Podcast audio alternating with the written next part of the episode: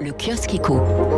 Les grands titres de la presse économique, 100 titres euh, véritablement dominants ce matin. Commençons avec euh, les bonnes nouvelles hein, sur le front sanitaire. Alors certes, oui, on reconfine hein, du côté de Nice, mais nous disent les échos à la une, l'efficacité des vaccins est désormais démontrée. Ça, c'est une excellente nouvelle.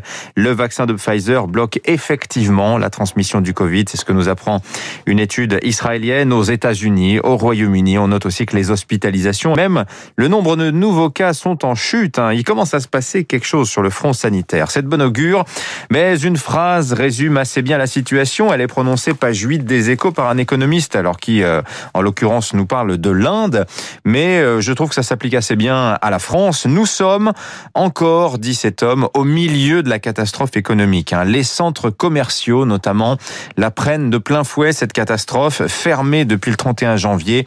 Il dénonce dans le journal Le Monde une injustice économique. Tout le monde aurait dû fermer, estiment les centres commerciaux. La crise, bah, c'est aussi l'envolée de la dette. Interview d'Éric Woerth dans Les Échos ce matin. Le président de la commission des finances de l'Assemblée nationale cite Baudelaire. Il critique la promesse de paradis artificiels hein, que constitue selon lui l'éventuelle annulation de la dette Covid, soutenue notamment par plusieurs voix à gauche.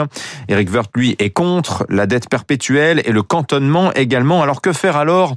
D'abord prier, prier, conseille-t-il, prier que les taux d'intérêt n'augmentent pas dans les années à venir. Ensuite, travailler évidemment à notre croissance future. À la une du Figaro Saumon ce matin, vous trouverez Boeing secoué par un nouveau coup dur, un problème de réacteur sur le 777 le week-end dernier. On va en reparler dans un instant dans le journal de l'économie. Le Figaro qui nous parle aussi de la ruée des grandes enseignes sur le live shopping. Ça nous vient tout droit de Chine. Le concept combine le bon vieux téléshopping aux achats en direct sur les sites de e-commerce. C'est souvent animé par des youtubeurs influents dans leur secteur. Hein. Ces émissions euh, diffusées sur les sites des grandes enseignes permettent de doper les ventes des produits mis en lumière. Hein. Tout le monde s'y met. Le Roi Merlin, Fnac Darty ou encore Boulanger.